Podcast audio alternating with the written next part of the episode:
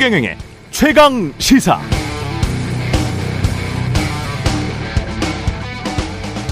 네, 878억 원짜리 영빈관 신축 논란이 나왔을 때 대통령실 관계자는 국익을 높이고 국격에 맞게 내외빈을 영접할 수 있는 공간이 필요하다는 점에서 불가피한 측면이 있다. 이렇게 옹호했습니다. 당연합니다. 사업 시행 주체가 대통령 비서실이었으니까요. 여당도 거들었습니다. 정진석 국민의힘 비대위원장은 민주당 이재명 당대표가 신축안을 비판하자 아직 기본 설계도도 안 나왔는데 무조건 X표만 들고 나오는 야당의 판단은 그야말로 졸속 판단이다라고 말했습니다. 국민의힘 수석 대변인도 대한민국에서는 의전이 아닌 국익의 전당이 필요하다면서 영빈관 신축이 예산 낭비라는 민주당의 주장은 정치 공세에 불과하다고 일축했습니다. 그러다가 하루 만에 윤석열 대통령이 대통령실 영빈관 신축 계획을 철회하라고 지시하자 환영한다는 논평이 나왔었죠. 국민의힘 원내 대변인은 대통령이 수혜와 경제적 어려움을 겪는 국민의 민생을 먼저 챙기고자 큰 결단을 했다고 칭찬했습니다. 모순인가요? 아닙니다. 우왕좌왕 하는 것 같지만 일관성이 있습니다. 대통령의 체리 따봉 문자 기억하시죠? 윤석열 대통령이 그때 그랬잖아요. 우리 당도 잘하네요. 계속 이렇게 해야 내부 총질이나 내부 총질이나 하던 당 대표가 바뀌니 달라졌습니다. 그러니까 당시 권성동 원내대표가 대통령에게 이렇게 답했습니다. 대통령님의 뜻을 잘 받들어 당정이 하나 되는 모습을 보이겠습니다. 대통령님의 뜻을 받들어 당정이 하나 되어 하나 돼서 우왕 좌왕 한 겁니다. 일관성이 있는 겁니다.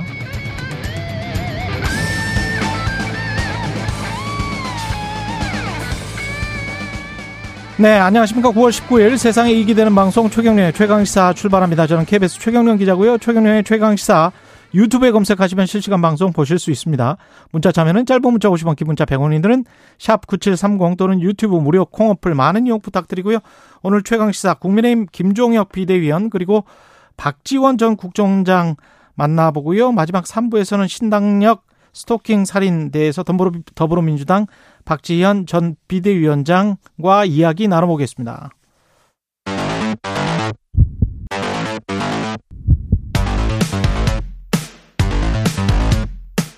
오늘 아침 가장 뜨거운 뉴스 뉴스 unboxing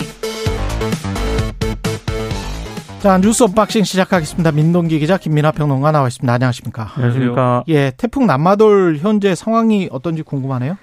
제주도는 조금 벗어나는 것 같습니다. 일단 오전 3시 태풍 난마돌이 제주 서귀포시에 가장 근접한 후 점차 멀어지고 있다고 기상청이 전했고요. 일단 오전 4시를 기해서 어, 제주 앞바다, 남부 앞바다, 제주도 동부 앞바다에 내려진 태풍특보는 풍랑주의보로 변경이 됐습니다. 예. 다만 해안 지역에서는 파도가 좀 여전히 높기 때문에 해안 지역에 계신 분들은 좀 주의를 하셔야 될 것 같고요. 어, 다만 인명 피해가 한 명 발생을 했는데요. 어제 제주시 용담 해안도로 인근 갯바위에서 어, 낚시객 한 명이 파도에 휩쓸려 떠내려갔다는 신고가 접수가 됐고 해경과 소방당국이 이 낚시객을 발견해서 인근 병원으로 옮겼지만 병원에서 사망 판정이 났다고 합니다.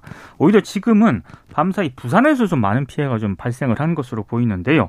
강풍이 불면서 밤사이 피해가 좀 이어졌다라고 하고 뭐 도로 표지판 파손이라든가 뭐 호텔의 유리창이 파손되는 그런 사고가 지금 부산에서 발생을 했다고 하니까요. 조금 동쪽 지역에 계신 분들이 좀 조심을 하셔야 될 것 같습니다. 특히 지난번에 피해가 심했던 포항 지역이 좀 걱정이 되는데 그렇습니다. 태풍 남마돌의 현재 포항 상황 어떻게 되는지 지난번에 좀 연결을 해 주셨죠. 포항 오천읍 구정 사리에 황병걸 이장님 지금도 전화로 연결돼 있습니다. 안녕하세요, 이장님. 네, 안녕하세요. 예, 포항 지역 지금 상황은 어떻습니까? 예, 지금 현재 그 비바람이 많이 불고 있고요. 바람은 어제 오후 6시부터 아주 심하게 불었습니다. 예. 그리고 지금 비는 뭐 그렇게 많이 오지는 않습니다. 빗방울이 점점 굵어지고 있습니다. 그 정도. 예. 지금 네. 이번 태풍으로 남마돌로 피해가 난 곳은 없죠, 특별히? 네, 추가 피해는 없는 걸로 알고 있습니다. 예. 복구는 어느 정도 됐습니까? 지난번 흰남도 때문에? 네, 지금 상수도나 뭐 가정 세대의 전기는 거의 복구돼서 주민들이 좀 불편하지만 이용할 수 있고요. 예. 공동 전기가 지금 현재 복구가 되지 않아서 계단이라든가 뭐 아파트 마당이라든가 이런 뭐 조명이 전혀 없고 또 관리사무소나 이런 부대 시설들이 전부 지금 전기가 공급되지 않는 상황이고요. 이것이 복구되려면 아마도 한 달여는 소요되지 않을까 이렇게 어렵게 예상을 합니다. 아 그렇군요. 아직도 그러면 회관에서 주무시는 분들도 많겠습니다. 아니요, 그렇지는 않습니다. 그렇지는 않고요. 각, 각, 세대는 다 이렇게 집에서 다 주무시고 아, 생활하고 댁으로 있습니다. 돌아가셨군요. 네. 예, 예. 알겠습니다. 여기까지 듣고요. 아직 완전히 뭐 복구되지 않은 상황인 것 같아서 예, 모쪼록 철저하게 대비해 주시기 바랍니다. 고맙습니다. 예, 감사합니다. 예, 지금까지 포항 오천읍 구정사리의 황병건 이장님이었습니다. 예. 그 국내외 소식 좀 전해드려야 되겠는데요. 뉴욕 타임즈에서 최상원 기자가 최상훈 기자가 윤석열 대통령 인터뷰를 했군요. 인터뷰를 한 게 이제 어제 공개가 됐거든요. 예. 근데 이제 윤 대통령이 북한의 핵 위험이 커짐에 따라서 미국 일본과의 안보 협력 확대가 불가피하다 이렇게 얘기를 하면서 문재인 정부가 미국과 중국 사이에서 너무 애매모호한 태도를 보였다 이렇게 얘기를 했습니다. 문재인 정부가 그렇습니다. 그래서 예. 본인은 예측 가능성을 추구할 것이고 한국은 미중 관계에서 보다 분명한 입장을 취할 것이다 이렇게 얘기를 했습니다. 그리고 문재인 정부의 대북 외교 정책을 비판을 하면서 문재인 전 대통령을 교실에서 한 친구 여기서 친구는 북한을 좀 지칭을 그렇죠. 하는 것 같은데요. 예. 한 친구에게만 집착하는 학생의 비유를 하기도 했습니다. 음. 그리고 북한의 도발을 억제하기 위해서는 미국의 해구산을 포함한 모든 수단과 방법이 담긴 패키지를 미국과 함께 마련할 준비가 되어 있다. 이렇게도 강조를 했고요. 해구산을 포함한 그렇습니다. 그리고 김정은 북한 국무위원장에게는 비핵화를 선택을 한다면 밝은 경제적 미래가 기다리고 있다는 것을 알았으면 좋겠다. 이렇게 얘기를 했는데 다만 이 미중 관계 악화 속에서 중국의 불편한 시선을 좀 의식을 한 것 같습니다. 그래서 한미일 안보 협력이라는 것은 북핵 위협에 대응하기 위한 것이지 중국이나 다른 나라를 대상으로 한 게 아니다. 또 이런 점을 강조를 하기도 했습니다. 그러니까 이게 이제 전 정권의 대북 정책이나 이런 것들을 현직 대통령이 뭐 비판할 수 있겠죠. 그리고 그 비판을 토대로 해서 이 정권에서 이제 추진하는 대북 정책의 정당성이나 이런 것들을 얘기할 수 있겠는데 다만 저는 그 정세가 여러모로 이제 변화한 상황에서 그 변화한 상황에 맞춰서 이제 전략을 가지고 오고 그것을 이제 추진하는 것이 필요한 건데 지금 이제 해외 외신을 통해서 내놓아 내놓는 게 아, 바람직한 메시지인가 이런 거에 대한 의문이 있습니다. 그래서 지금 오히려 필요한 거는 어, 북한이 어쨌든 이 태도를 계속해서 바꾸고 있고 좀 더 상황을 악화시키고 있는 거에 대해서 어떻게 대응할 거냐 여기에 방점을 찍히는 게 방점을 찍는 게 좋다고 생각하고요. 그리고 이제 전임 정권의 어떤 그런 문제를 지적을 하더라도 어, 뭐 세련된 언어로 다 할 수 있는 거 아니겠습니까? 근데 이제 예를 들면은 뭐 전임 정권도 노력을 했겠지만 결과가 좋지 않았고 그러한 결과가 좋지 않았기 때문에 다른 해법이 필요하다든지 뭐 이렇게 갈 수도 있는 건데 음. 어, 학급의 상황에 비유를 해서 이제 어떤 친구에게 집착을 했다 이렇게 얘기 표현을 하는 것이 학교에서 이, 그렇죠 네. 이 격에 맞는 교실에서 한 학생에게만 집착하는 학생 그렇죠 예. 이게 뭐 이 지금 이 대북 정책이 뭐 학급에서 일어나는 일도 아니고 사실 뭐 학급에 뭐 같은 반에 있는 친구라고 볼 수도 없는 거고요. 그런 식으로 비유할 수도 없는 것이고. 은근히 이제 그 전체 전 세계 를 하나의 학교로 비유를 한다면 거기서 따당하고 북한에게만 집중하는 것 같은 뭐 이런 뉘앙스가 살짝 담겨 있는 것 같기도 하네요. 그렇죠. 예. 그런 얘기일 텐데 예. 모르겠습니다. 그런 비유가 맞는 것인지. 그러니까 뭔가 북한 학생에 굳이 비유를 한다면 음. 북한이라는 학생이 어 굉장히 가난하고 어려운 상황에서 뭔가 그 자기가 그래도 뭔가 어 다른 남들을 위협하기 위한 무슨 뭐 커터칼 같은 걸 들고 근데 이 커터칼이 이제 점점 커지고 있고 뭐 굉장히 음. 위협적인 무기가 돼가고 있는 것입니다만 그런 상황에서 그럼 그 아이를 뭐 이렇게 때릴 수도 없는 것이고 지금 상황에서 예. 어너 계속 그러다가는 큰일 나 이렇게 경고를 함에도 불구하고 말을 듣지 않으면 그러면 어떻게 해야 되는 거냐 여기에 대한 해법은 나름대로 있어야 되는 거잖아요 누군가 가서 설득을 해볼 수도 있어야 되는 거고 음. 야 네가 어려 어떤 어려움이 있는지 우리가 한번 들어볼게. 이런 적분도 있어야 되는 거고. 그런 식으로 비유를 하면은 여러 가지 얘기를 할 수가 있는 건데. 근데 그렇게만 비유할 수 있는 거냐. 이 대북 정책이라는 게 굉장히 복잡하고 어려운 것인데. 상당히 좀 의문스러운 그런 내용입니다. 근데 전체적인 뉴욕 타임즈의 맥락이나 뭐 그런 것은 그게 전혀 아니었거든요. 근데 이제 국내 언론이 지금 마침 또 이게 공교롭게 시점이 문재인 대통령이 퇴임 후에 처음으로 현안에 대한 입장을 내놨는데 그게 대북 문제 이슈였고 네. 거기서 뭐라고 했죠? 그러니까 원래 오늘 그 국회 한반도 평화 포럼 예. 주최로 열리는 9.19 군사합의 4주년 기념 토론회가 열리기로 음. 돼 있었거든요. 예. 근데 이제 하루 전인 어제 이제 서면 축사를 공개를 했는데 여기서 이제 문재인 전 대통령의 키워드는 이렇습니다. 대화가 없으면 평화도 없다. 그리고 신뢰는 남북 간에 합의한 약속을 지키는 데서부터 시작이 될 것이다. 이렇게 음. 얘기를 했습니다. 아, 그러면서 어, 그 남북관계 개선에 소극적인 윤석열 정부를 좀 우회적으로 비판하는 내용 등이 담겼습니다. 이를테면 예. 여전히 불신의 벽이 높고 외교 안보 상황이 녹록치 않은 게 지금의 현실이지만 우리가 상황을 비관하지 않고 주도적인 입장에서 극복하고 헤쳐나갈 때 비로소 평화의 길로 갈 수 있다 이렇게 얘기를 했고요. 어, 그리고 남과 북이 한 마음으로 평양 공동선언의 의미를 되살리고 계승시켜 나가길 고대한다 이렇게 얘기를 했거든요. 그러니까 뉴욕타임스 인터뷰에서 윤 대통령이 언급한 뭐 북한 관련이라든가 남북 관련 그런 메시지하고는 상당히 좀 결이 많이 다른 그런 내용이었습니다.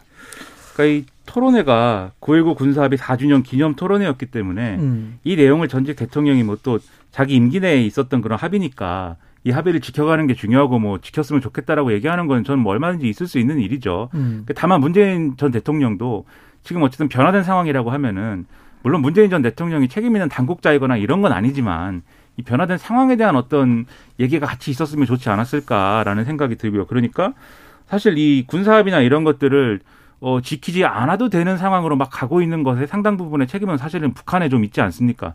계속 우리가 문재인 정권 후반기 후반기에도 계속해서 어쨌든 대화를 제안을 했고 그 대화와 북미 간의 어떤 협상이나 이런 것들을 나름대로 중재하고 이제 하겠다고 한 건데 전혀 여기에 응하지 않는 상황에서 계속해서 이제 어, 핵 개발의 어떤 그러한 단계들을 계속 밟아간 것이고 그리고 이번 정권에서도 뭐 태도가 어떻든지 간에 담대한 구상이라는 걸 내놨잖아요. 그러면 거기에 대해서 일정 부분은 호응하고 뭐 이런 게 있어야 되는데 그냥 걷어 차버리고 이제 그게 이제 이전과는 다른 나름대로의 전략에 기인한 뭐 그런 선택이겠지만 그런 것들이 사실 이 남북 관계 개선이나 이 합의를 지키기 어려운 조건을 같이 만들고 있는 듯이 이제 보이는 거거든요. 그래서 그런 점에서는 이제 어, 그런 메시지도 같이 있으면 좀 더 이제 설득력이 있지 않았을까라는 생각도 드는데 전반적으로 결국 대북 정책을 놓고 이제 어, 오늘부터 대정부 질문도 시작되고, 음. 이제 정기국회 시작되고, 국정감사 이 10월 달, 10월 초부터 진행되고 할 건데, 대북 정책을 둘러싸고 전형적인 그런 논쟁 구도 이런 것들이 정치권에서 반복될 것 같아서 상당히 우려가 큽니다. 근데 저는 우리 언론 지금까지 브리핑한 내용이 사실은 남남 갈등을 부추기는 것 같은 그런 생각도 들고요. 네. 뉴욕타임즈의 핵심적인 거는 뭐 제목에서도 나와 있고 부제목에서도 나와 있습니다. 제목에서는 윤석열 대통령이 뭔가 외교 정책 외교 정책을 통해서 외교에 어떤 업적을 남기고 싶어 한다. 그게 제목이었고 부제목은 그럼에도 불구하고 윤석열 대통령이 미국과 조금 더 친미적으로 가고 있지만 그럼에도 불구하고 중국을 자극하지 않고 그가 갈 수 있는 그 길이 분명히 한계가 있다. 한계가 있다. 이렇게 부제목이 나와 있거든요. 그러니까 네. 조금 더 국제 관계 속에서 우리가 남북 관계를 생각을 해 보면 이 뉴욕 타임즈의 이 부제목이 문재인 대통령을 억제했던 또는 억압했던 그 문재인 정부를 억압했던 그런 지금 국제 관계랑 똑같은 것이고 지금 상황도 마찬가지인 것이죠. 근데 그거를 전혀 생각을 하지 않고 한국에서 뭘 이제 정부가 바뀌었다고 이렇게 제안을 하니 뭐 북한에서 받아주고 중국은 미국과의 태도를 어떻게 달리하고 그렇게 할 수는 없는 거잖아요. 그러니까 뉴욕타임스 그러니까 인터뷰를 예. 보면은 음. 아까도 잠깐 언급을 해드렸지만 어, 중국을 상당 부분 좀 의식한 측면은 있어요. 윤 대통령이 그 그렇죠. 뉴욕타임스 인터뷰하면서 예. 그리고 문재인 전 대통령도 그 서면 축사 내용을 보면은 북한 역시 거듭된 합의를 저버려서는 안 된다. 합의 준수해야 된다 이런 내용이 있거든요. 음. 그러니까 방점을 어디에 둘 것인가 이게 조금 차이가 있긴 한데 어찌됐든 뭐 중국이라든가 북한에 대해서 조금 더 의식을 하고 또 비판도 음. 하고 이런 내용 분명히 있습니다. 예. 예. 지금 뭐, 어, 남마돌 하고, 예, 뉴욕타임즈 인터뷰 했는데 시간이 많이 지나갔습니다. 국민의힘 윤리위에 이준석 추가 징계 절차 우리가 지금 이야기했던 대로 지금 되고 있는 거 아니에요? 그러니까 이준석 전 대표가 음. 지난주에 예상을 하지 않았습니까? 예. 어, 윤석열 대통령이 해외 순방할 때 그때 아마 자기를 도로낼 그런 그런 뭐 제거할 그런 준비를 하고 있다라고 전망을 했었는데 실제로 그렇게 되는 것 같고요. 주말인 어제 국민의힘 윤리위원회가 국회에서 3시간 동안 전체 회의를 열었는데 이준석 전 대표 징계 절차 개시를 결정을 했습니다. 아무래도 원래는 28일로 예정이 돼 있었는데 어제 개시 결정을 했다라고 하는 거는 어 28일 날뭐 징계를 뭐 한다거나 이럴 가능성이 굉장히 높다는 그런 얘기인데요. 음. 어, 일단 그 국민의힘 윤리위원회는 이준석 전 대표가 윤 대통령하고 이른바 윤핵관을 비판을 하면서 사용했던 표현이 있지 않습니까? 양두구육, 신군부 이런 표현들이 당원 당규에 위반된다고 일단 판단을 한 것 같습니다. 여기에 대해서는 일단 이준석 전 대표가 어제 SNS에 글을 올렸는데 어, 표현의 자유가 명시된 유엔 인권급염 19조를 유엔에서 인권 관련 활동을 평생 해온 윤리위원장에게 바친다. 상당히 좀 비꼬는 그런 그런 내용이고요. 예. 어, 그리고 이준석 전 대표에 대한 징계 수위는 아무래도 28일 윤리위 전체 회의에서 정해질 가능성이 높은데 이양희 위원장은 아직은 뭐 결정된 건 없고 일정은 음. 추후에 결정하겠다라는 입장을 밝혔습니다. 그러니까 이게 뭐 이 자리에서 여러 차례 이것의 의미에 대해서는 이제 해설을 했는데 그렇죠. 그러니까 이게 뭐 새로운 소식입니다만 전혀 새로운 소식 같지 않죠. 이미 예상된 바 있는 내용이기 때문에. 근데 이제 저는 원론적으로 어떤 당에서 어떤 당이라는 정치 결사체에서 어떤 이제 구성원을 징계를 할 때뭐 음. 상당히 어떤 좀 강한 어떤 그런 규율을 가지고 징계를 할 수 있다고 봅니다. 그건 뭐 할 수 있죠 당이. 근데 지금 이준석 전 대표에 대한 징계가 자연스럽게 받아들여지지 않는 것은 첫째로 이제 어 이게 다른 그러면 이 다른 사람들이 징계를 받을 때도 음. 이준석 전 대표가 뭐 이렇게 뭐 이런 말을 한 것을 가지고 그리고 또는 어, 경찰 수사 결과조차도 나오지 않은 어떤 의혹을 가지고 이 정도로 징계를 한 일이 있는가 이전에 그리고 같이 같은 시기에 징계를 받은 사람들도 이 재판에서 유죄 나온 사람도 징계하는데 뭐 그렇게 신속하게 안 했었거든요. 질질 끌고 그랬었거든요. 근데 그런 형평성과 비교해 보면은 이준석 전 대표한테 특별히 더 어, 이렇게 불이익을 안기는 거 아니냐라는 얘기가 가능하다. 음. 첫째로 이렇게 보이고 둘째로 일정과 관련돼서 뭐 이런 발언이 나온 직후에 예를 들면은 뭐 어, 징계나 징계나 이런 것들로 갔으면은 또 모르겠는데 지금 일정이나 이런 것들이 상당히 자기적이지 않습니까? 이준석 대표가 뭐 경찰 조사를 받고 그 다음 날 이제 징계 개시를 결정을 하고 그리고 28일 날 가처분 신문이 진행되는 날에 공교롭게도 윤리가 같이 잡혀, 잡혀 있는데 이 가처분 심리기를 미룬 거는 국민의힘 측의 주장에 의한 것이고 이런 것들을 다 연결시켜 보면은 이준석 전 대표를 어 뭐 정리하기 위한 그러한 윤리 일정이다. 이렇게 볼 수밖에 없는 거여서 그럼 이런 게 과연 국민들이 볼 때는 어떻게 비치겠느냐. 상당히 좀 의문스러운 일이에요. 네. 예. 국민의힘 원내대표 선출이 오늘 예정돼 있는데 주호영, 그 다음에 이용호, 이파전인데 아무래도 주호, 주호영이 될 것 같다. 이런 게 이제 언론에 보도드리고 영빈관 신축 관련해서는 계속 논란이 되고 있습니다. 대통령실 고위 관계자도 몰랐다고 하고. 네. 예. 중앙일보 보도를 보면은 거의 뭐 언론 보도를 통해서야 나중에 이제 알았다라는 게 뭐 중앙일보 보도 내용인데요. 근데 그럼에도 불구하고 일부 언론들의 비판은 계속 이어지고 있습니다. 그러니까 이게 계속 대통령실이 정확한 해명을 하지 않는다는 그런 내용이거든요. 그러니까 윤 대통령의 결단만 계속 강조를 하고 있고 오히려 그 자세한 어떤 결정 과정이라든가 이런 것들에 대해서는 여전히 좀 음, 정확한 해명을 하지 않고 있다 이렇게 지적을 음. 하고 있기 때문에 아마 이 문제는 오늘 대정부 질문에서도 계속 얘기가 될 것 같습니다. 그러니까 이게 뭐 지난주에도 말씀드렸지만 영빈관이 필요할 수 있고 그리고 그 필요하다면은 돈을 들여서 뭐 신축을 할 수도 있겠죠.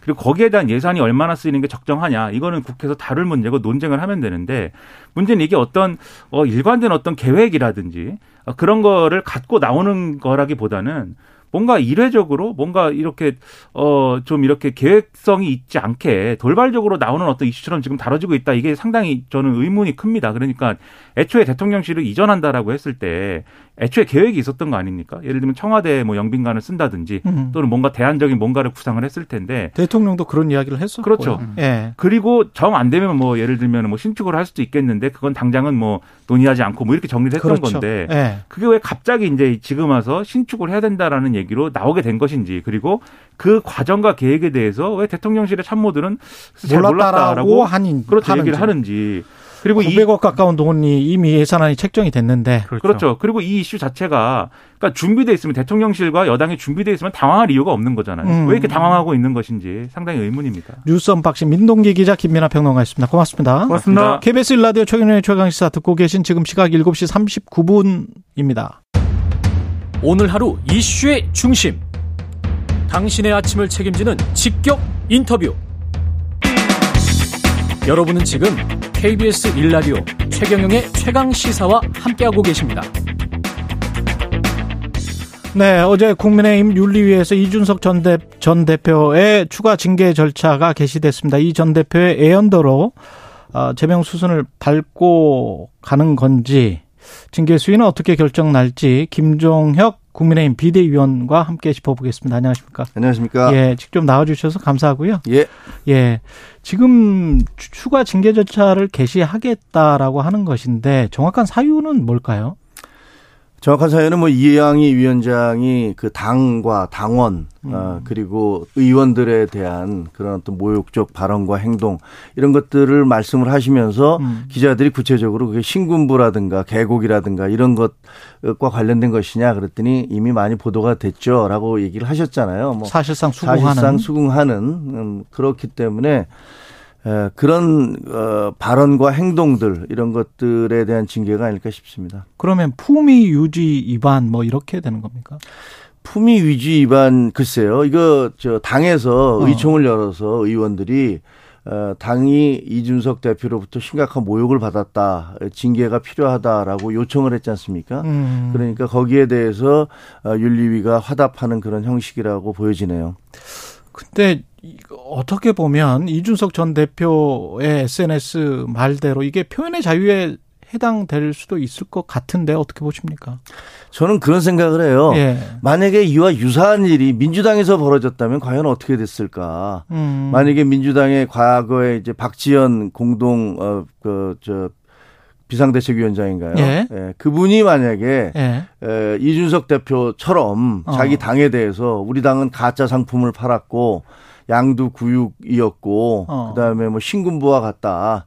혹은 무슨 뭐 당이 무슨 북한의 노동당과 유사하다라는 식의 이런 식의 발언을 했다면 과연 어 민주당은 어떻게 반응을 했을까? 그리고 이른바 개딸이라는 분들은 과연 그 그렇게 발언한 당사자를 어떻게 처리했을까 이런 생각을 해보는데요. 어. 어 아마 그 동안에 이제 그 국민의힘의 당원들이라든가 의원들이 받은 상처가 적지 않다고 생각합니다. 물론 뭐 이준석 대표님도 상당 부분 하고 싶은 말씀이 있을 것 같지만 부부 싸움을 해도 넘어서는 안 될 선이 있지 않습니까? 음. 어, 그래야지 이게 깨지지 않, 부부가 완전히 이혼을 결심하고 헤어지려고 하지 않는다면 어느 정도는 지켜야 될 선이 있는데 그런 선들은 많이 넘어간 게 아닌가 이런 생각이 듭니다. 많이 넘어갔다. 그러면 징계 수위는 제명까지도 나올 수 있는 겁니까?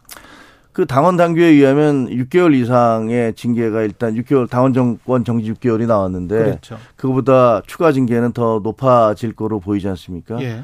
그러면 뭐 물론 기간을 더 늘릴 수도 있겠죠. 음. 6개월이 아니라 뭐 1년, 2년, 3년이 될 수도 있겠고 아니면 탈당 권유가 될 수도 있고 제명이 될 수도 있는데 그것에 대해서는 사실은 윤리위에서 결정하는 것이어서 음. 이게 당 비대위가 아니라 비대위원장이나 누구나 아무도 뭐뭐 뭐 그걸 뭐가 나올 거라고 예, 예상할 수가 없습니다. 근데 이준석 전 대표가 SNS에서 이야기한 대로 또는 언론에서 계속 이야기하고 있는 대로 어, 윤석열 대통령이 순방길에 오르고 윤리위가 이걸 개시를 하고 그 시기가 어, 윤 대통령이 해외에 나가 계시는 동안 윤리를 열어서 빨리 처리를 하는 뭐 이런 거 같은 느낌이 드네요. 저도 비대위원이 되기 전에는 예. 지금 벌어지는 많은 것들이 결국은 안에서 예를 들면 대통령실이나 혹은 당 지도부가 예. 윤리위와 서로 상의를 하지 않겠는가 음.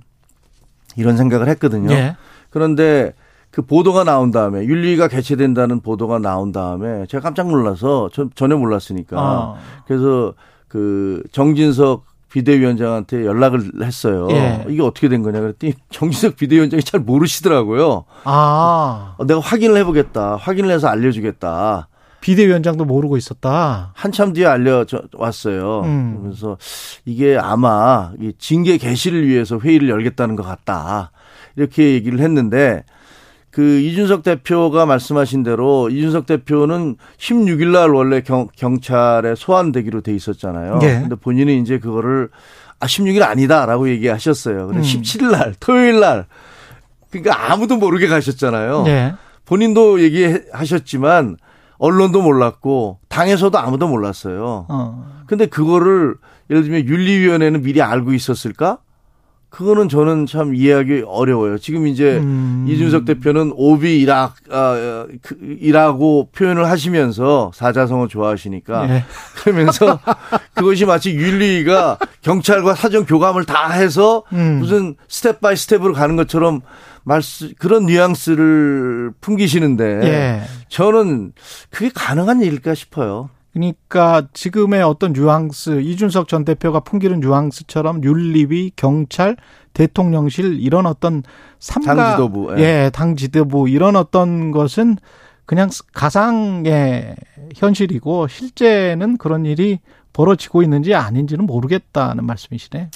제가 와서 네. 놀란 건 그 윤리위에 대해 윤리가 사실상 out of control이라는 거예요. 뭐 영어 써서 아, 죄송한데요. 네. 거의 통, 제가 안 된다. 통제뿐만이 아니라 네. 윤리위가 뭘 어떻게 하겠다는 것들을 당과 전혀 상의를 하지를 않아요. 이양희 위원장이 완전한 자율권이 있다. 사실은 뭐 이제 후일담입니다만 음. 지난번에 이제 그 7억 각서 소동 파동이 일고 그랬을 때 음. 이양희 위원장이 6월 2일 날 그러니까 지방 선거가 끝나자마자 이준석 대표에 대한 윤리위를 개최하겠다.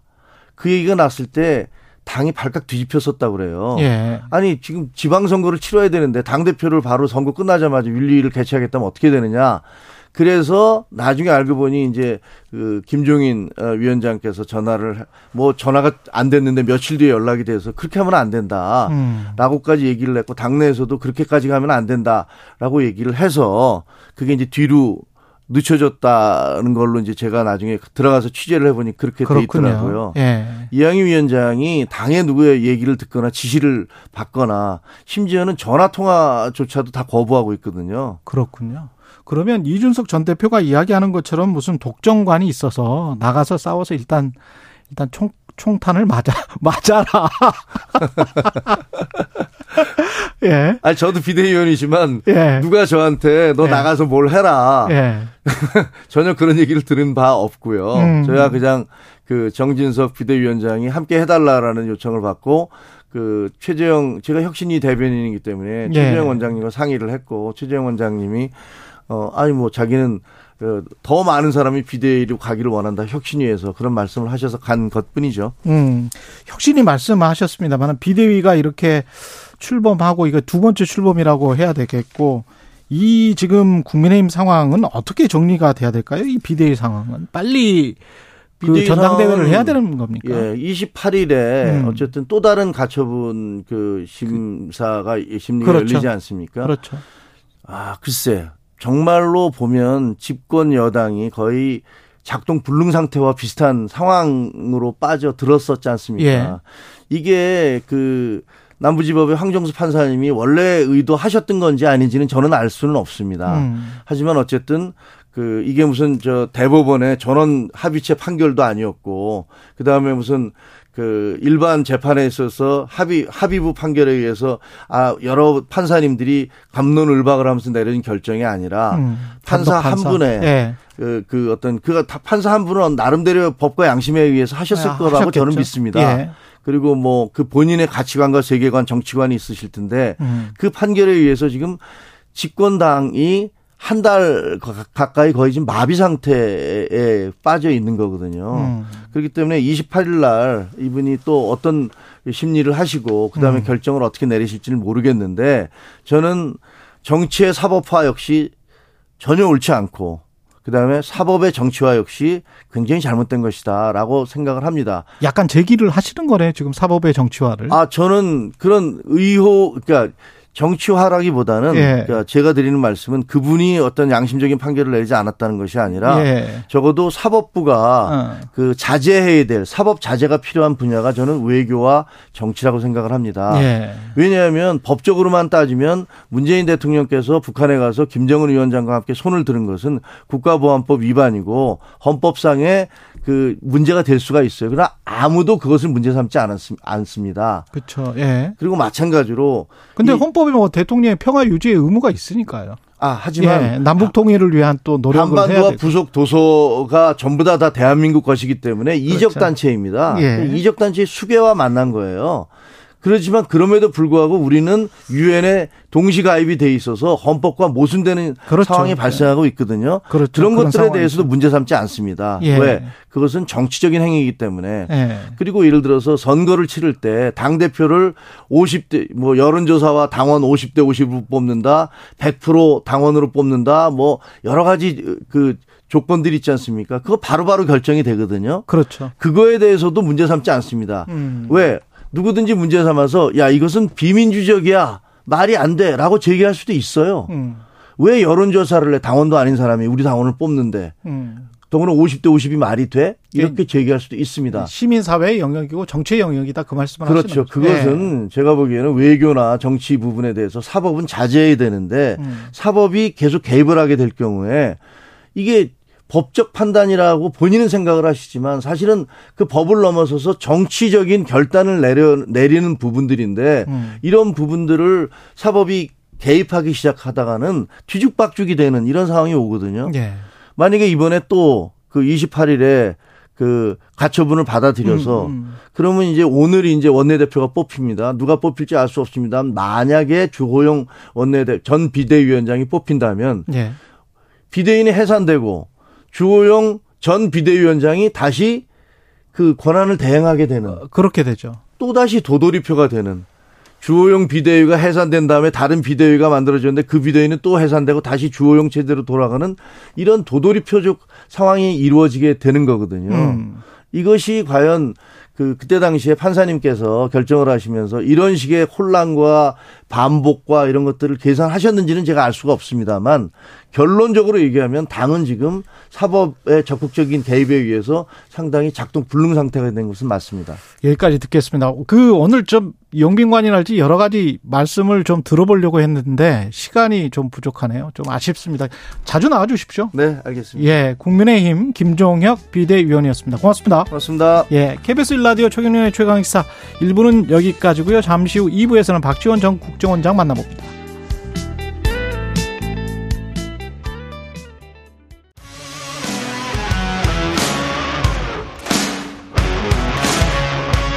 오늘 하루 이슈의 중심 최경영의 최강 시사.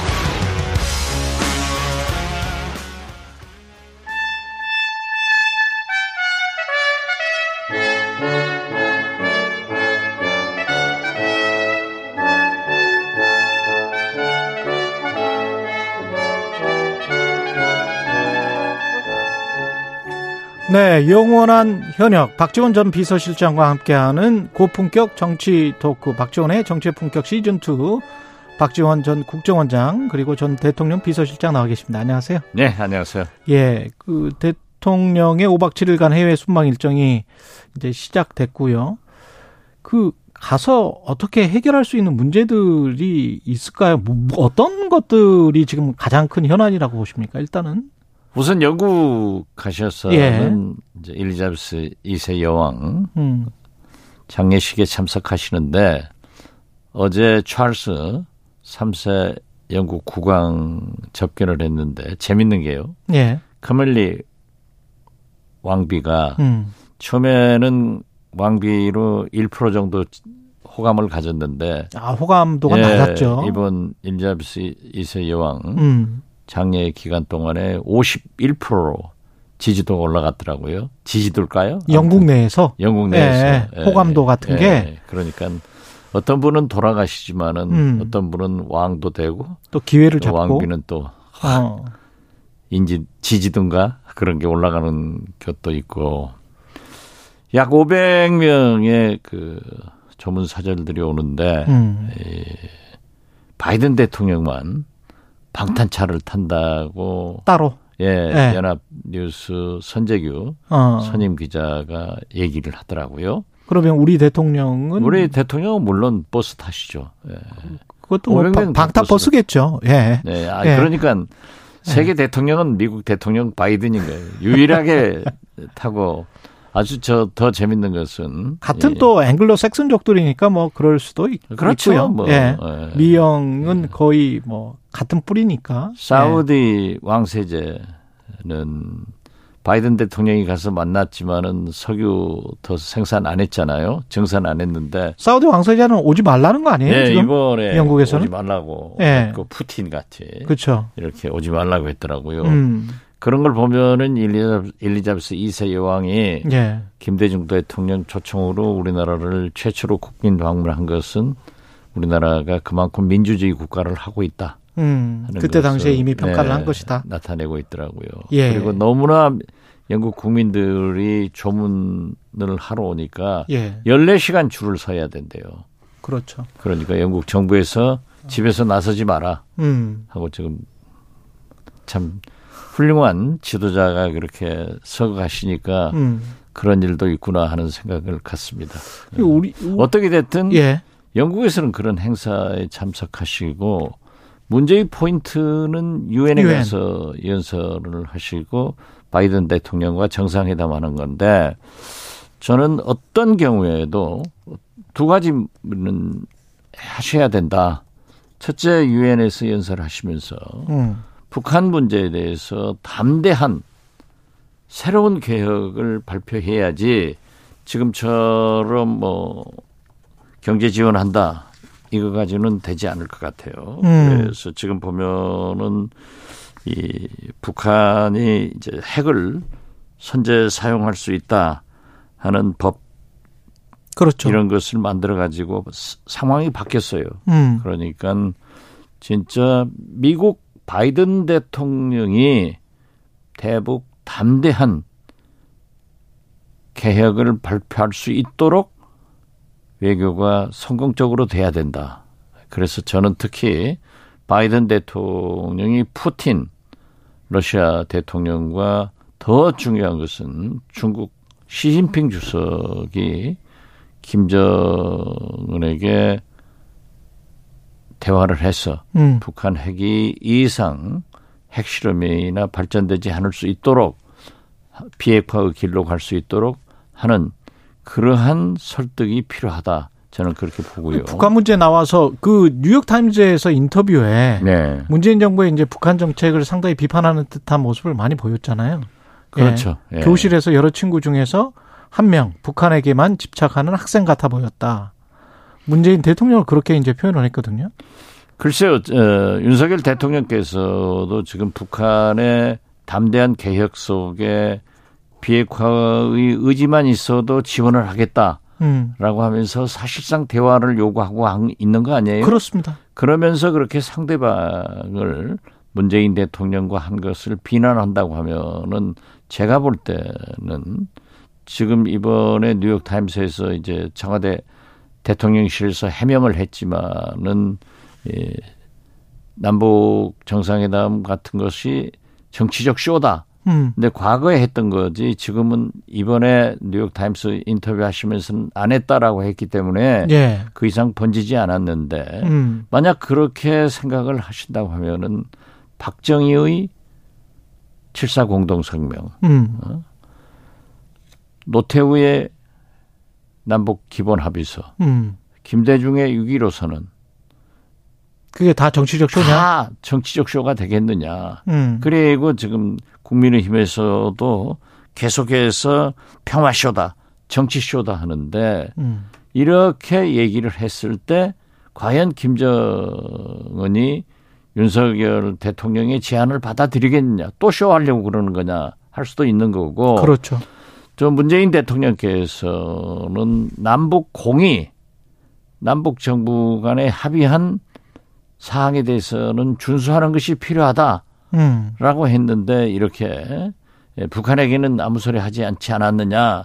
그 분명히 보니까는 북한도 준수해야 된다라고 얘기를 하셨던데 예.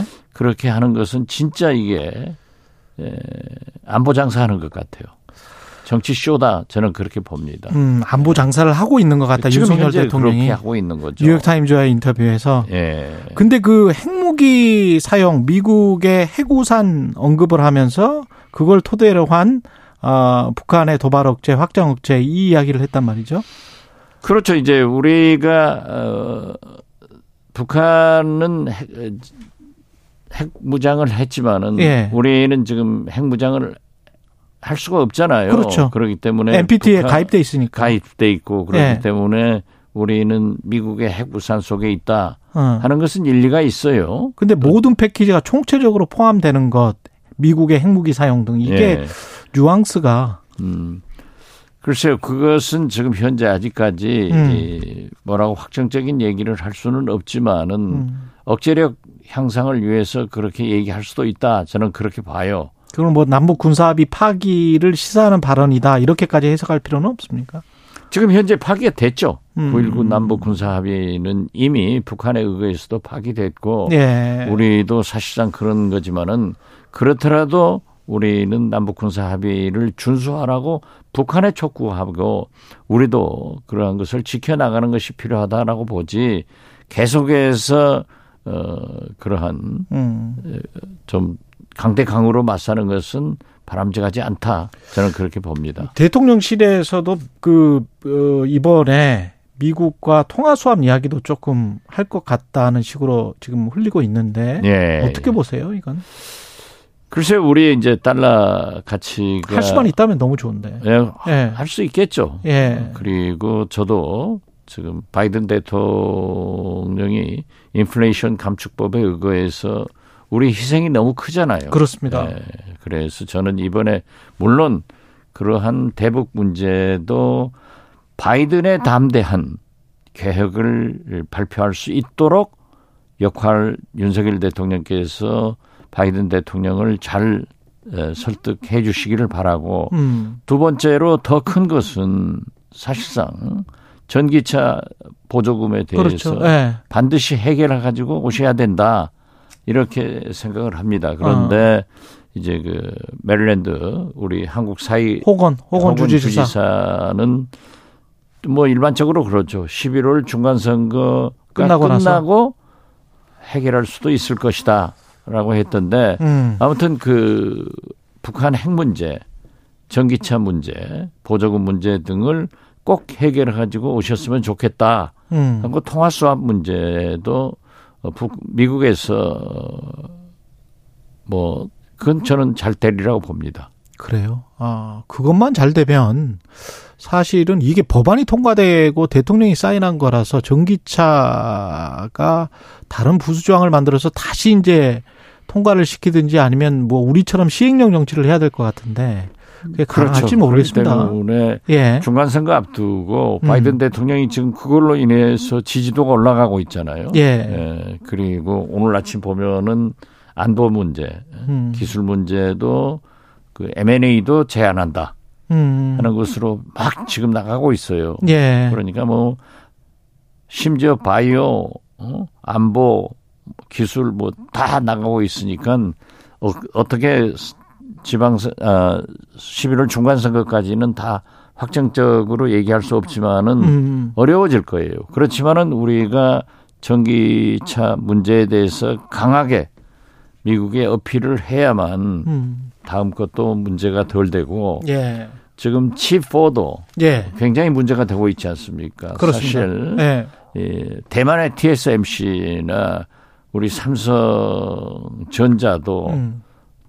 이 완제품에 대해서 대중국 수출을 막히면은 엄청난 피해가 있는 아, 거예요. 그렇게는 안 되죠. 예. 예. 그렇기 때문에 이 바이든 대통령과 그러한 특히 인플레이션 감축법에 의거해서 우리에게 올 산업파동 같은 것을 잘 좀 협상해서 음. 오셨으면 좋겠다.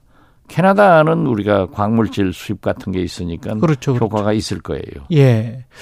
그리고 한일 정상회담 관련해서 일본 언론 산케 신문이 어 정상회담 개최가 불투명하다. 한국이 너무 앞서갔다. 뭐 이런 보도를 했더라고요. 되게 보면은 일본 상케이 신문 같은 경우에는 음. 굉장히 그 우파 성향이 강하죠. 우파 성향이 강하잖아요. 예. 그리고 한일 관계에 대해서도 강성의 길을 보도하는데 음. 우리가 좀 너무 성급하게 그 발표를 했지 않는가 그렇게 봅니다. 그래서 일본 외무성에서도 어좀 부정적 견해가 나왔는데 음. 어떻게 됐든 이번에 그 윤석열 대통령도 한일 정상회담이 이렇게 우리가 생각하는 그런 정상회담이 안 될 거예요. 음. 그러니까 뭐 잠깐 만나서 얘기는 나눌 수 있겠지만은 뉴욕 타임스의 grand bargain 음, 예. 빅딜을 하겠다라고 했는데 그 grand bargain 속에 어떤 것이 포함되어 있는지 모르지만은 음. 어떠한 경우에도 우리 피해자 그리고 일본의 반성과 사죄 네. 이런 것은 꼭 포함됐으면 좋겠다 하는 말씀드립니다. 일본 언론 현지 언론들 보면 전혀 다른 생각인 것 같은데. 그러니까 지금 예, 한국과는 예. 우리 정부에서 얘기하는 것과 일본 정부에서 일본 언론이 보고 보도하는 것은 좀 많이 것 많이 같아요. 다른 것 같아요. 예. 예. 그런데 이것은 일종의 외교적 삿바싸움이라도 볼 수 있기 때문에 음. 문제는 윤석열 대통령께서 일본 총리를 만나서 무슨 말씀을 어떻게 풀어가느냐. 그러나 우리 국민들이 바라는 대로 한일 관계가 정상화되는 것은 필요하지만은 이 그랜드 바게인 속에 반성과 사죄, 음. 그리고 피해자에 대한 보상 문제는 반드시 잘 처리돼야 된다, 포함돼야 음. 된다. 저는 그렇게 봅니다. 영빈관 신축은 이 관련해서는 한 900억 가까운 예산인데 대통령은 아셨겠죠, 당연히. 아, 대통령은 아셨겠죠. 예. 그렇지만은 그건 진짜 자다 벙창 때리는 소리예요.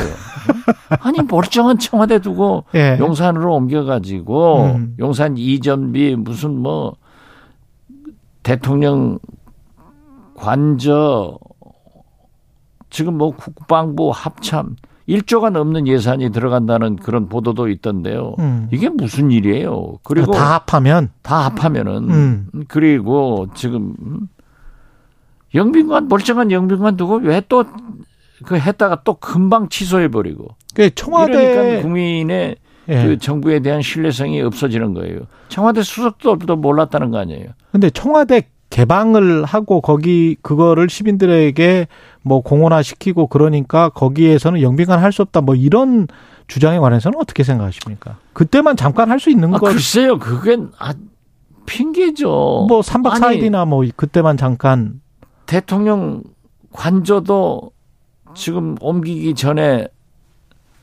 그렇죠. 서초동 아파트 그대로 썼잖아요. 그렇죠. 아, 지금 있는 영빈관 그거 금방 하는데 무슨 피, 문제가 있습니까? 거기서 외국 정상들이 잠을 잘 것도 아니고 그냥 그렇죠. 만찬만 하는 만찬만 거잖아요. 하는 거죠. 그렇죠. 연애만 하는 건데 네. 나는 그 이해가 안 돼요. 어. 여기에 민주당 일부에서 아마 김건희 여사 개입설 이런 거를 이야기를 하는 것 같고 글쎄요, 뭐, 그, 저. 여당은 집단적 망상이다. 얘기 중에 영빈관도 예. 옮긴다. 음. 이거가 있으니까 그러한 얘기는 반드시 나올 수밖에 없죠. 그렇지만 어떻게 됐든 음. 청와대 수석들도 모르고 느닷없이 봉창 때리다가 그냥 국민들이 반대하니까는 음. 또 대통령 지시로 없애버리고 이 정부의 정책이 이렇게 신뢰성이 없어가지고 되겠습니까? 이게 지금 철회는 했는데 철회한 거는 잘한 거죠. 잘했죠. 예. 잘한 건 잘한 거죠. 음. 저도 잘했다고 했어요. 그렇지만은 예. 정부 정책이라는 것은 항상 심사숙고해서 결정하고 해야지.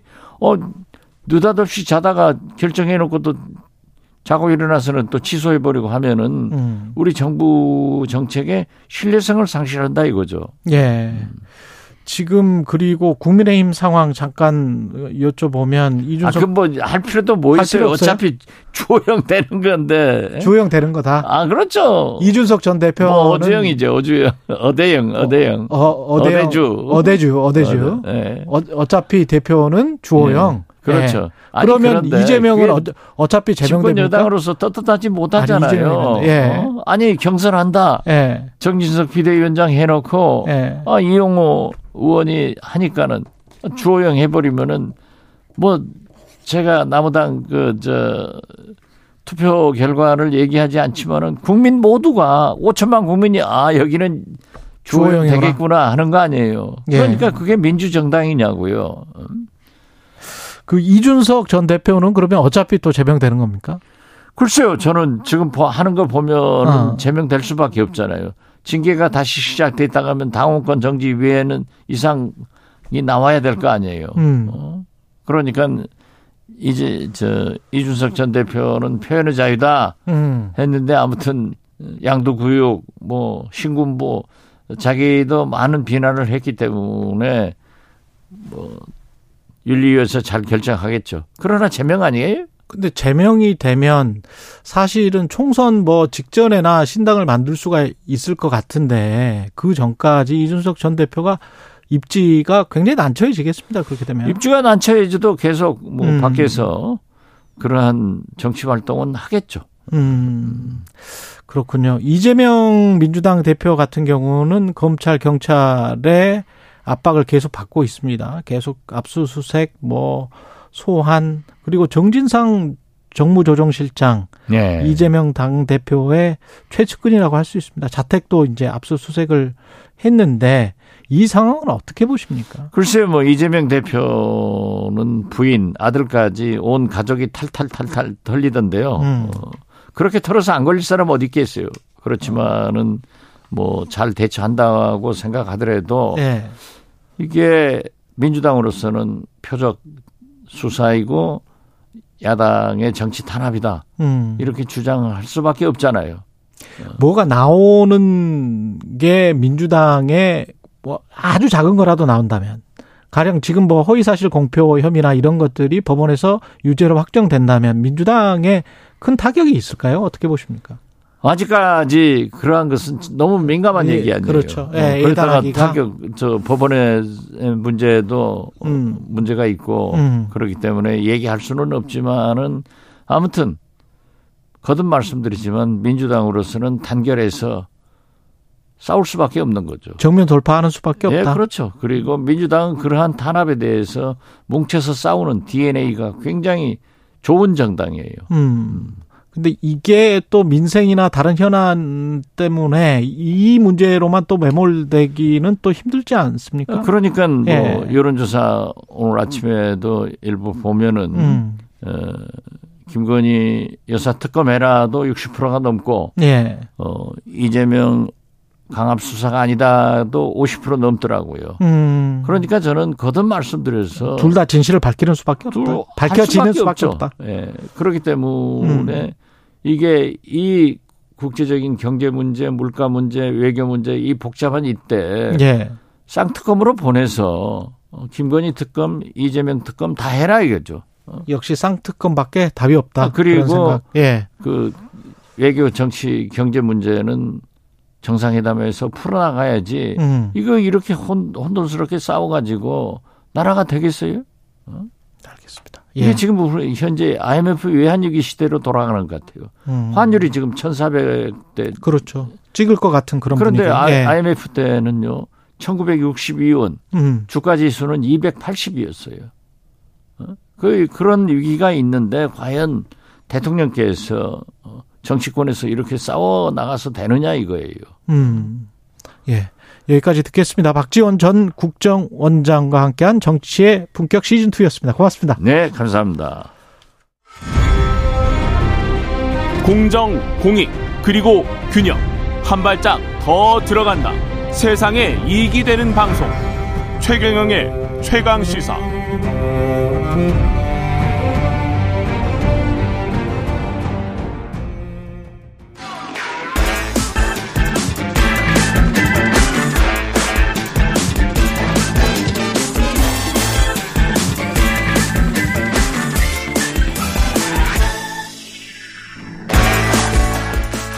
예, 오늘부터 새로 선보이는 코너입니다. 놓치기 아쉬운 그 뉴스 짧고 굵게 한 번 더 짚어보는 한 번 더 뉴스. 예.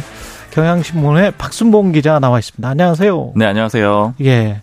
실내 마스크 착용 의무. 우리도 지금 마스크 벗고 이야기하고 있는데 네. 이게 해제될 것 같은 그런 분위기가 좀 있나 보죠? 맞습니다. 네. 우리 방역 당국이 점점 해제하는 그런 방향으로 논의를 하고 있거든요. 마스크가 사실 거의 양말처럼 됐잖아요. 그러니까 외출할 땐 사실 양말보다 더 챙겨서 나가는 것 같은데 예. 따져보니까 우리가 마스크랑 함께 살아온 지가 2년 8개월 정도 됐습니다.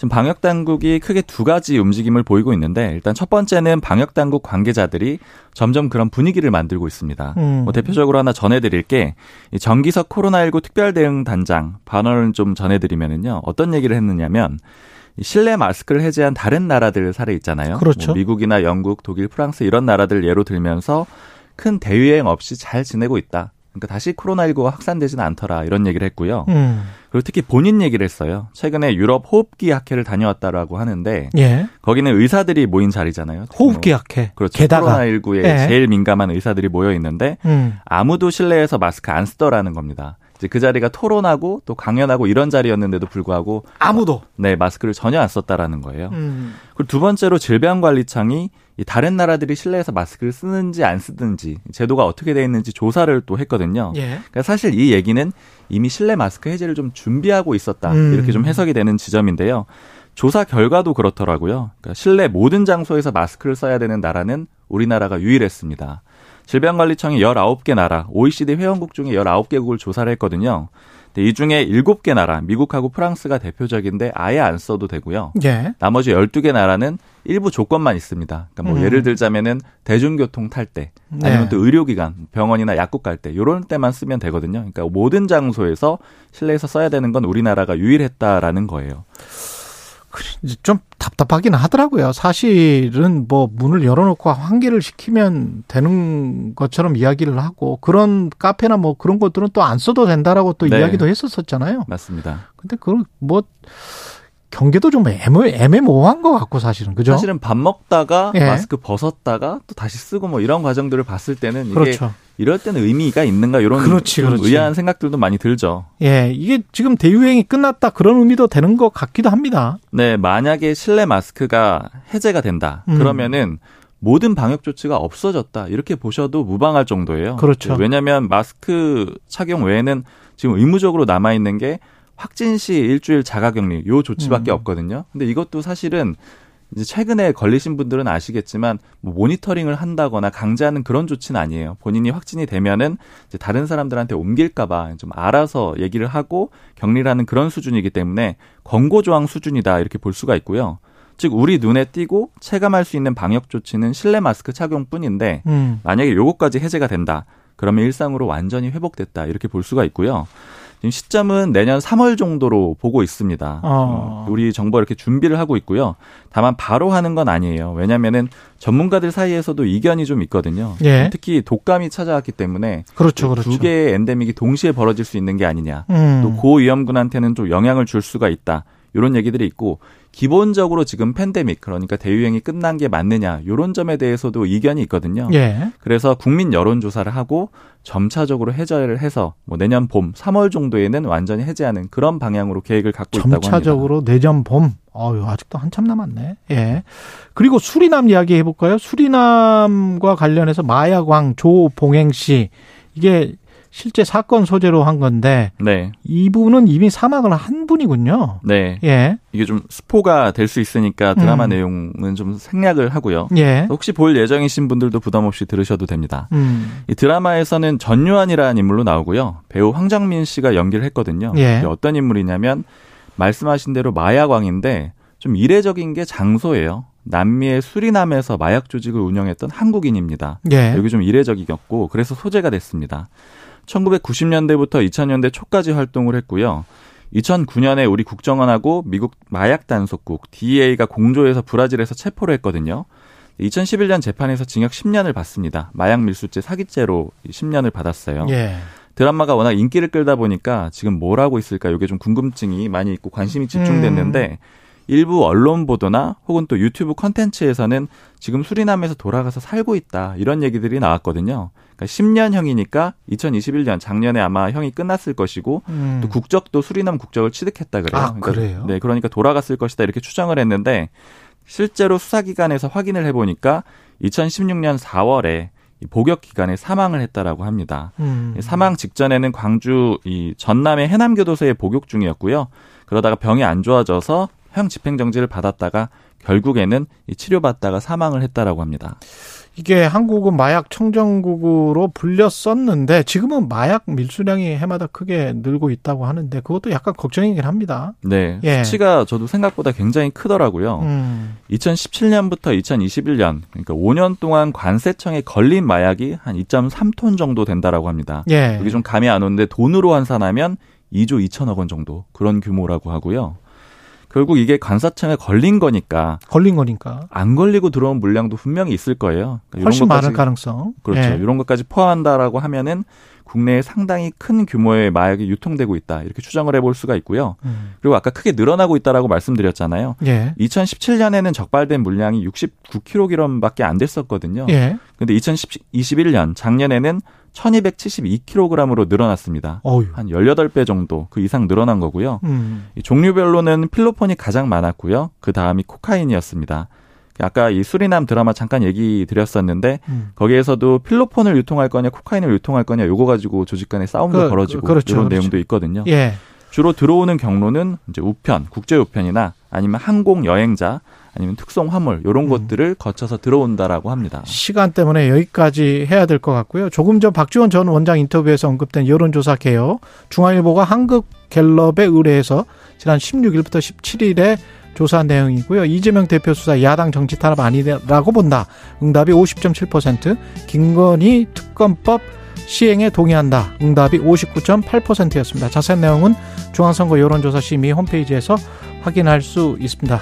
예, 여기까지 하겠습니다. 경향신문 박순봉 기자였습니다. 고맙습니다. 감사합니다. 예, KBS 일라디오 최경영의 최강시사 2부는 여기까지고요. 잠시 후 3부에서는 박정호 교수와 함께 경제합시다. 해보겠습니다.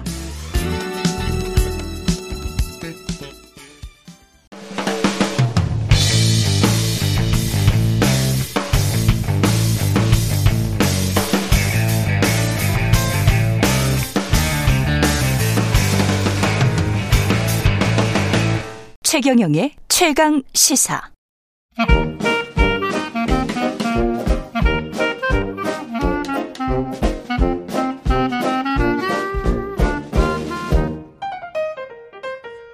네, 최경영의 최강시사 경제합시다. 월요일은 명쾌한 경제 이야기 해보고 있습니다. 오늘도 박정호 명지대학교 특임교수 나와 계십니다. 안녕하십니까? 예, 안녕하세요. 예, 환율 이야기 계속 할 수밖에 없는데 네. 지금 뭐 강달러 정도가 아니고 킹달러다 이런 이야기까지 이게 1,400원은 정말 찍을 뻔했습니다.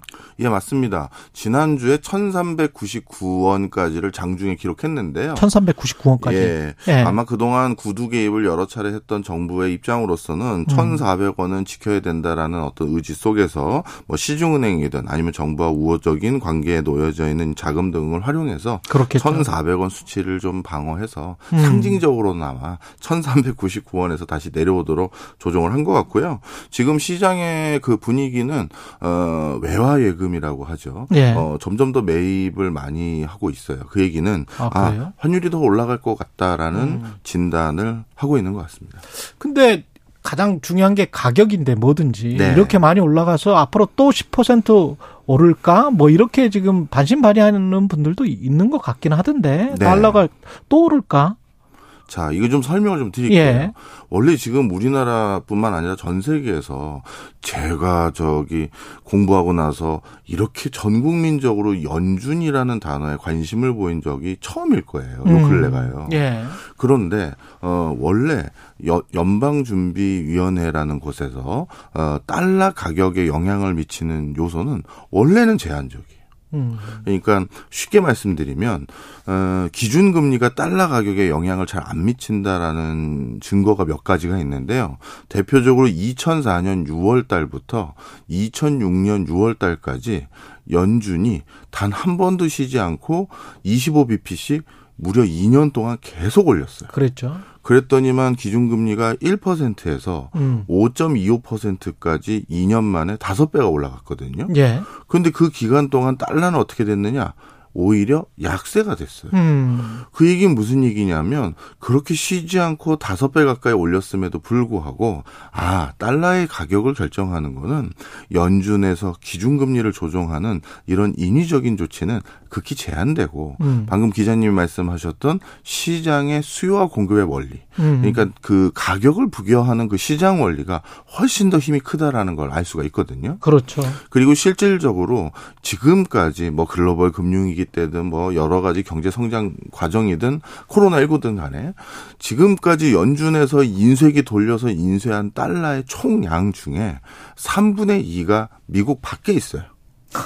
그러니까 그렇군요. 예. 그러니까 미국인들 바깥에 또 국제적인 거래니 뭐 안전자산으로 보관하고 있는 거니 이게 3분의 2가 되니 음. 연준이라는 곳에서 뭐 통화량을 늘리고 줄이는 것만 가지고는 이제 달러 영향을 안 받는 거죠. 예. 그러다 보니까 당시 아마 연준의 직원분들은 학습을 좀 한 것 같아요. 음. 25bp씩 올리는 거, 찔끔찔끔 올리는 걸로는 시장에 우리가 영향을 잘 못 주는 거구나. 음. 이렇게 제한적으로 다음 회의 때 또 조금 올리고 연준의 회의가 매일 매달 안 있을 때도 있잖아요. 예. 그러다 보니까 그 정도 시결 정도로 올리는 건 아, 이미 시장에서 다 대응을 하는구나. 음. 그러다 보니 달러 가치가 이미 다 뭐 이렇게 우리가 영향을 못 미치는구나. 그때 아마 좀 생각을 많이 한 것 같고요. 예. 그래서 이번에는 외국 그 국가에 특히 신흥국들의 외화 자금이 지금 이렇게 급속도로 빠져나가는 게 뻔히 보여질 수도 있음에도 불구하고 그렇죠. 75bp, 뭐 이제는 뭐 100bp 얘기도 음. 나오고 50bp, 음. 뭐 예전에도 한 적은 있어요. 50bp씩 음. 올린 적도 있는데 하여튼 아 이렇게 두 단계, 세 단계, 뭐 심지어 네 단계 성큼성큼 하려는 이유가 자신들의 인플레이션 상황을 잠재우기 위해서는 이 정도 고강도로 회의 있을 때마다 두세 단계씩 할 수밖에 없다라는 인식을 글로벌 금융위기 전과 달리 지금은 해서 이렇게 음. 하는 게 하나 있고요. 예. 자 그러면 지금 제한적인 환율에 영향을 미치는 요소인 금, 기준금리 인상 음. 이걸로 1,400원을 왔다 갔다 지금 한단 말이에요. 우리는 네. 음. 근데 우리나라보다 지금 다른 나라는 더 심해졌어요. 예. 뭐 예를 들어서 엔화랑 유로화 같은 경우는 음. 엔화 같은 경우는 엔달러 저기 달러하고 엔의 환율 가치를 두 가지를 비교했었을 때 엔화 가치가 저점이 최근 24년 이래 제일 낮아졌어요. 예. 그다음에 또 다른 기축 통 화인 유로 같은 경우도 달러 대비 가치가 최근 20년 이래 가장 낮아졌어요. 음. 그러니까 달러 말고 다른 기축 통화인 엔화와 유로화마저도 20년, 24년 이 그 기간 동안 중에서 가장 낮은 수치가 왔었는데 다 다른 나라 신흥국들의 화폐과 가치라는 거는 뭐 말할 필요가 없는 거죠. 근데 이게 참 희한한 게 저도 오늘 그 월스트리트 저널 보면서 모든 나라의 주요국에 한국을 포함한 그 통화 가치의 상승과 하락을 봤는데 상승한 나라가 러시아, 브라질 이렇더라고요. 예, 맞습니다. 그리고 우리가 상당히 하단 쪽에 굉장히 많이 하락한 나라 쪽에 속해 있는 거는 사실인 것 같고. 중요한 얘기 해주셨어요. 예. 어, 좀 전에 제가 기준금리라는 제한적인 수단으로 환율에 지금 이렇게 큰 영향을 받았는데 음. 그 다음이 뭐냐면 이제 그 다음 쓰나미 같이 오는 게 바로 이제 시장 메커니즘이거든요. 예. 신흥국 입장에서는 고 그 강달러라는 건 자신들의 인플레이션을 더 유도하는 요인이거든요.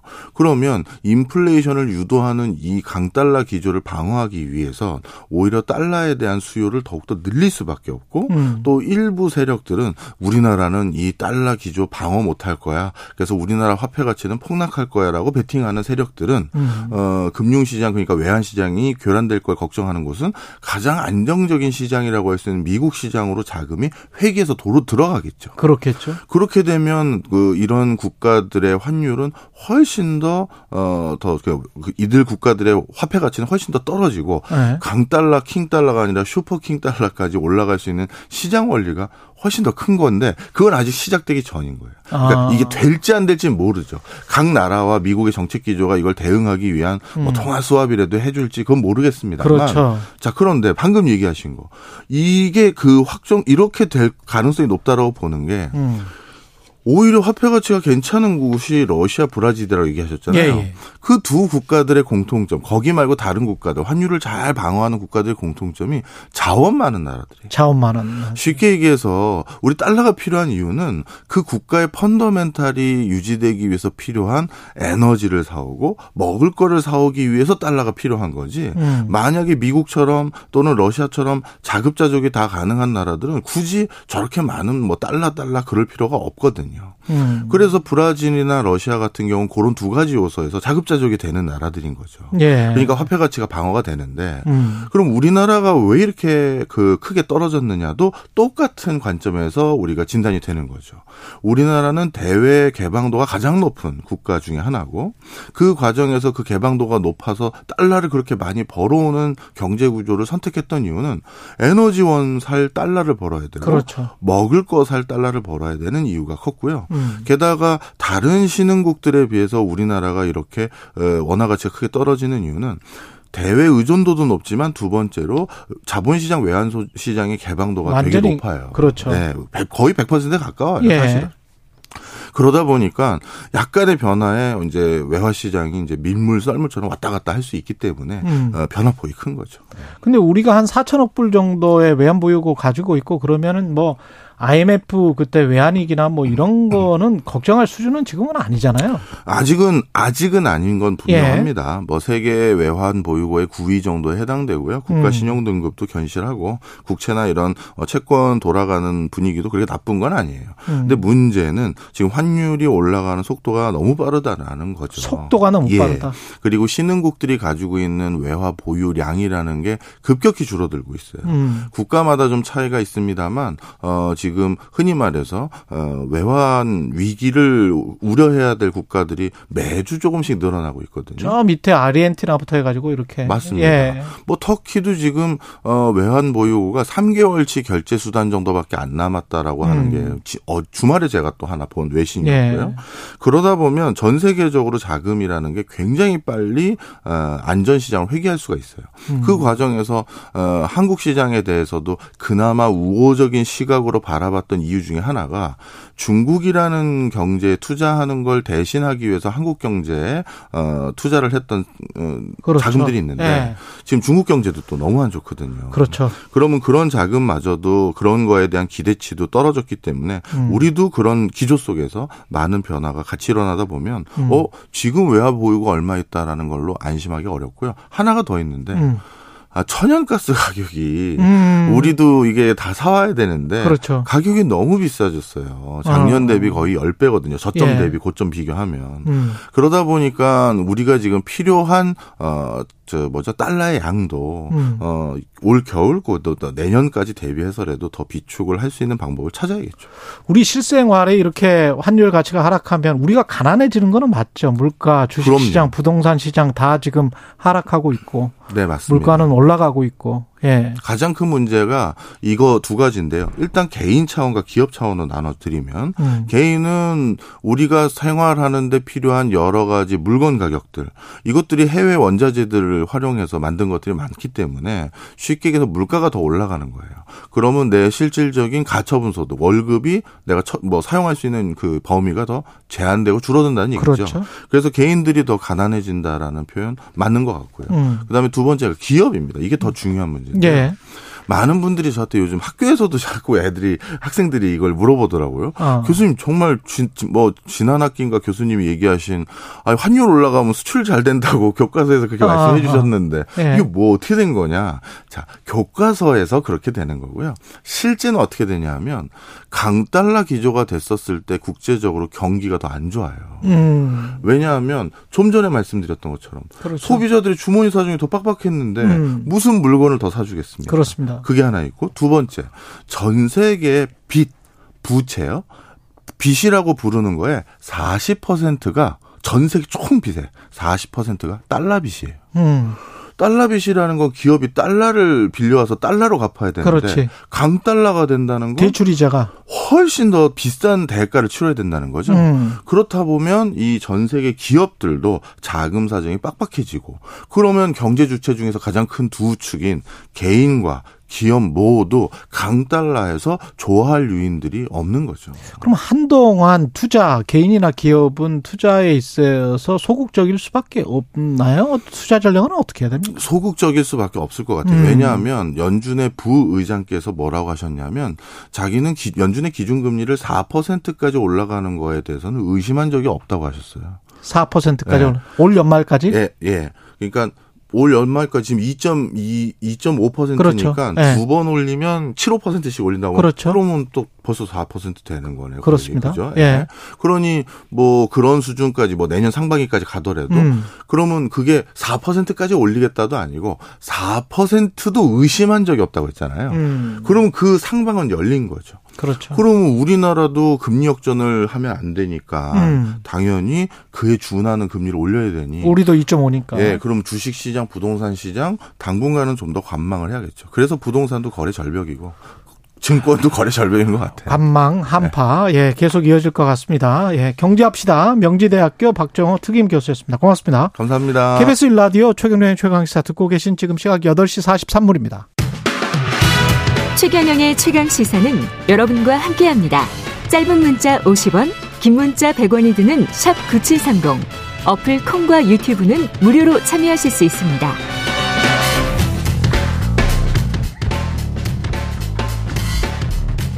네, 3년간 수백 차례 스토킹 전화와 문자를 받고 경찰이 도움을 요청했는데, 예, 끝내 안 좋았습니다. 예, 우리 사회의 구조적인 문제를 해결하지 않는 한 신당력 어, 스토킹 살인 사건과 같은 참극 반복될 수밖에 없을 것 같은데요. 오늘 최강 시사 텔레그램 N번방을 최초로 공론한 추적단 불꽃 출신의 정치인입니다. 박지현 전 민주당 비대위원장과 함께 이 문제 좀 짚어보겠습니다. 안녕하세요. 안녕하세요. 예. 이게 막을 수 있는 범죄였고 지킬 수 있는 생명이었다 이렇게 말씀을 하셨었죠. 예. 네. 어떻게 에, 발생한 사건이라고 보세요? 사실 많은 여성들이 더 억울해하고 음. 더 분노하고 좌절하는 것은 정말 막을 수 있었던 사건이었기 때문입니다. 이 사건이 일어나게 된 그런 기저에는 사실 좋아하면 좀 쫓아다닐 수도 있지라는 그런 굉장히 그릇된 남성 문화 또 이제 여성은 남성과 동등한 위치에 위치에 있지 않다는 음. 그런 잘못된 차별 의식에 만든 비극인 거죠.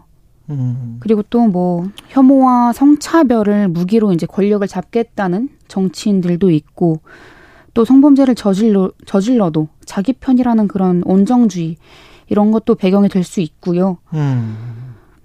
뭐 차별 네. 젠더 문제다. 네, 젠더 문제라고 이제 국한할 수 없고 사회 음. 문제인 거죠. 사회 전반의 문제인 거죠. 음. 사회 전반적으로 근데 이거 다른 시선으로 제가 반론의 차원에서 다른 시선으로 접근을 한다면 일탈적인 사건이다. 이렇게 생각할 수도 있지 않습니까? 일탈적인 사건이라기엔 그동안 스토킹에서 음. 살인으로 이어져 온 비율이 너무 많았었고요. 음. 작년 10월 21일부터 스토킹 처벌법이 시행이 됐는데 예. 그 이후부터 제가 알기로 2만 2천 건이 넘게 신고가 들어왔습니다. 스토킹이. 음. 근데 그러고 나서 이 스토킹을 신고를 하고 재신고를 해도 가해자를 구속 수사하는 비율이 3%가 채 안 됐어요. 음. 그러니까 정말 많은 사람들이 이 스토킹에 두려움을 느끼고 무서움에 떨고 있는데도 경찰이 이거에 대해서 즉각적인 대처, 검찰의 대처가 이루어지고 있냐라고 물으면 그렇지 않은 거죠. 그러면 경찰이 이런 스토킹 사건을 그냥 가볍게 생각한다, 가볍게 생각해 왔던 구조가 있다, 또는 법적으로 구속영장이 기각될 만한 법적인 시스템이 완비돼 있지 않다, 뭐 이런 말씀이시네. 뭐 이제 그런 이야기도 맞고요. 사실 네. 이제 지난 20년 동안 지지부진했었던 법안이잖아요. 음. 국회에서 이제 계속 계류되어 있었던 법안 중에 하나가 이 스토킹 처벌 법안인데 음. 그 전반적인 사회 기저에 깔린 인식 뭐 좋아하면 쫓아다닐 수도 있지라는 게 굉장히 깔려 있었던 인식이기 때문에 좋아하면 쫓아다닐 네. 수 있지. 예. 그러니까 이렇게 안일하게 대처를 했다고 보거든요. 그러니까 불법 촬영 유포를 한 가해자를 두고 이제 경찰이 구속영장을 신청을 했지만 법원이 기각을 했어요. 음. 근데 이후에 피해자가 또 신고를 했죠. 이제 스토킹으로 또 재고소를 했는데 그때는 경찰이 구속영장을 신청하지도 않았단 말이에요. 왜 그러니까 기각될 게 뻔하니까? 기각될 게 뻔하기도 하겠고, 음. 네, 그거는 이제 그 내부 사정이겠지만 사실 이제 이미 한 번 기각이 됐었던 적이 있는 사람은 경찰이 잘 안 한다고도 하더라고요. 음. 네, 구속영장 신청을. 예. 근데 이제 그건 뭐 내부 사정이겠지만 이제 이번엔 하지도 않았으니까 이 경찰 검찰의 책임이 너무 큰 거고. 경찰 검찰 법원도. 네, 법원도 책임이 너무 큰 거고. 판단을 잘못한 거 아니냐? 그럼요. 예. 이거는 정말로 경찰 검찰 법원이 가해자 손에 칼을 들려준 거나 마찬가지예요. 피해자 보호를 하지 않고 가해자의 손을 들어준 거나 마찬가지입니다. 서울교통공사의 어떤 대처는 어떻게 생각하세요? 가해자가 회사 인트라넷 통해서 이제 피해자의 그런 이제 일하는 곳 근무지와 업무 일정을 알아냈다고 하더라고요. 네. 말도 안 되는 거죠. 이거 어떻게 알아냈지 이거를? 그러니까 아직 직위 해제, 그러니까 아예 그 판결이 나오지 않았다고 해서 직위 해제는 됐지만 어, 판결이 나오지 않아서 이거를 아, 계속 접속할 수 있다고. 회사 내부망에 네. 접속을 네. 할수 있었구나. 네. 그러니까 이거는 정말 철저히 조사해서 이 서울교통공사의 책임도 아주 엄중하게 물어야 하는 부분인 거죠. 음. 네. 아까 정치도 말씀을 하셨는데 김현숙 여가부 장관은 여성 혐오 범죄로 보지 않는다 이렇게 이야기를 했거든요. 남성과 여성의 이중 프레임으로 보는 것에 동의하지 않는다. 일단 왜 그렇게 보지 않는지부터 음. 그 이유에 대해서 전 좀 소상히 듣고 싶어요. 음. 근데 이게 어떻게 여성 혐오 범죄가 아닐 수 있는지 예. 이거는 여성을 대상으로 한 범죄일 수밖에 없는 게 불법 촬영, 스토킹 그리고 이제 그게 살인까지 이어진 범죄예요. 음. 이 신당역 사건에 조금이라도 책임감을 느낀다면 그런 식으로 발언을 해서는 안 됐던 거거든요. 음. 이 여성 혐오 범죄라는 게 사실 원인을 정확하게 규명하지 않으면 해법도 나올 수가 없습니다. 근데 여가부 장관, 지금 김혜숙 장관은 그렇게 이제 발언을 하신 거잖아요.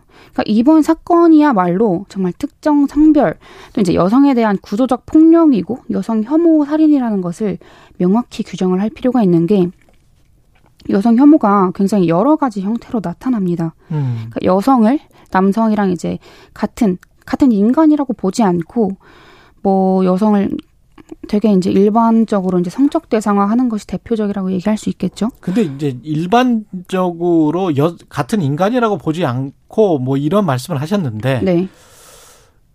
제가 이제 반론 차원에서 다시 말씀드리지만 그런 사람들이 많느냐 일반적이냐 그런 것 같지는 않거든요. 제가 보기에는. 뭐 어렸을 때부터 우리가 들어본 말이 있잖아요. 예.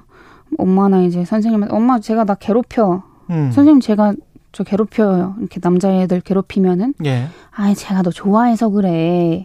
이런 말 저는 다들 한 번씩은 들어봤다고 생각을 하거든요. 제 음. 나이 때도 그렇고. 그것과 인간으로서 인정하지 않는다. 그러니까 이제 설명을 드릴게요. 예. 그래서 이렇게 누군가 괴롭히고 하는 것이 음. 조금 되게 자연스럽게 아 제가 날 좋아해서 그런가 하는 인식을 가질 수밖에 없는 그런 음. 교육을 받아왔고 그러니까 네 생각은 중요하지 않다. 내가 좋아하면 너도 좋아, 나를 좋아해야 한다. 근데 이게 조금 더 이제 발전이 된 거죠. 그게 모두를 일반화 시킬 수 없는 문제예요, 당연히. 음. 그거는 그 가해자의 그릇된 인식이 이제 아예 살인으로까지 이어진 것인데, 그러면서 이제 나를 좋아하지 않으면 내가 널 죽일 수도 있다. 그러니까 이것이 바로 이제 여성은 남성에게 종속된 부속물이라는 생각이고, 이런 생각을 가지고 저지른 범죄가 여성 혐오 범죄인 것이죠. 예, 이번 사건은 분명히 그런 것 같습니다. 네. 그렇게 규정을 해야 될 것 같고 민주당의 시의원도 아까 말씀하신 좋아하는데 안 받아줘서 그런 차원의 이야기를 이 사건이 발생한 다음에 해버렸잖아요. 네. 이, 이런 생각을 가지고 있는 사람들이 꽤 있기는 있는 거네요.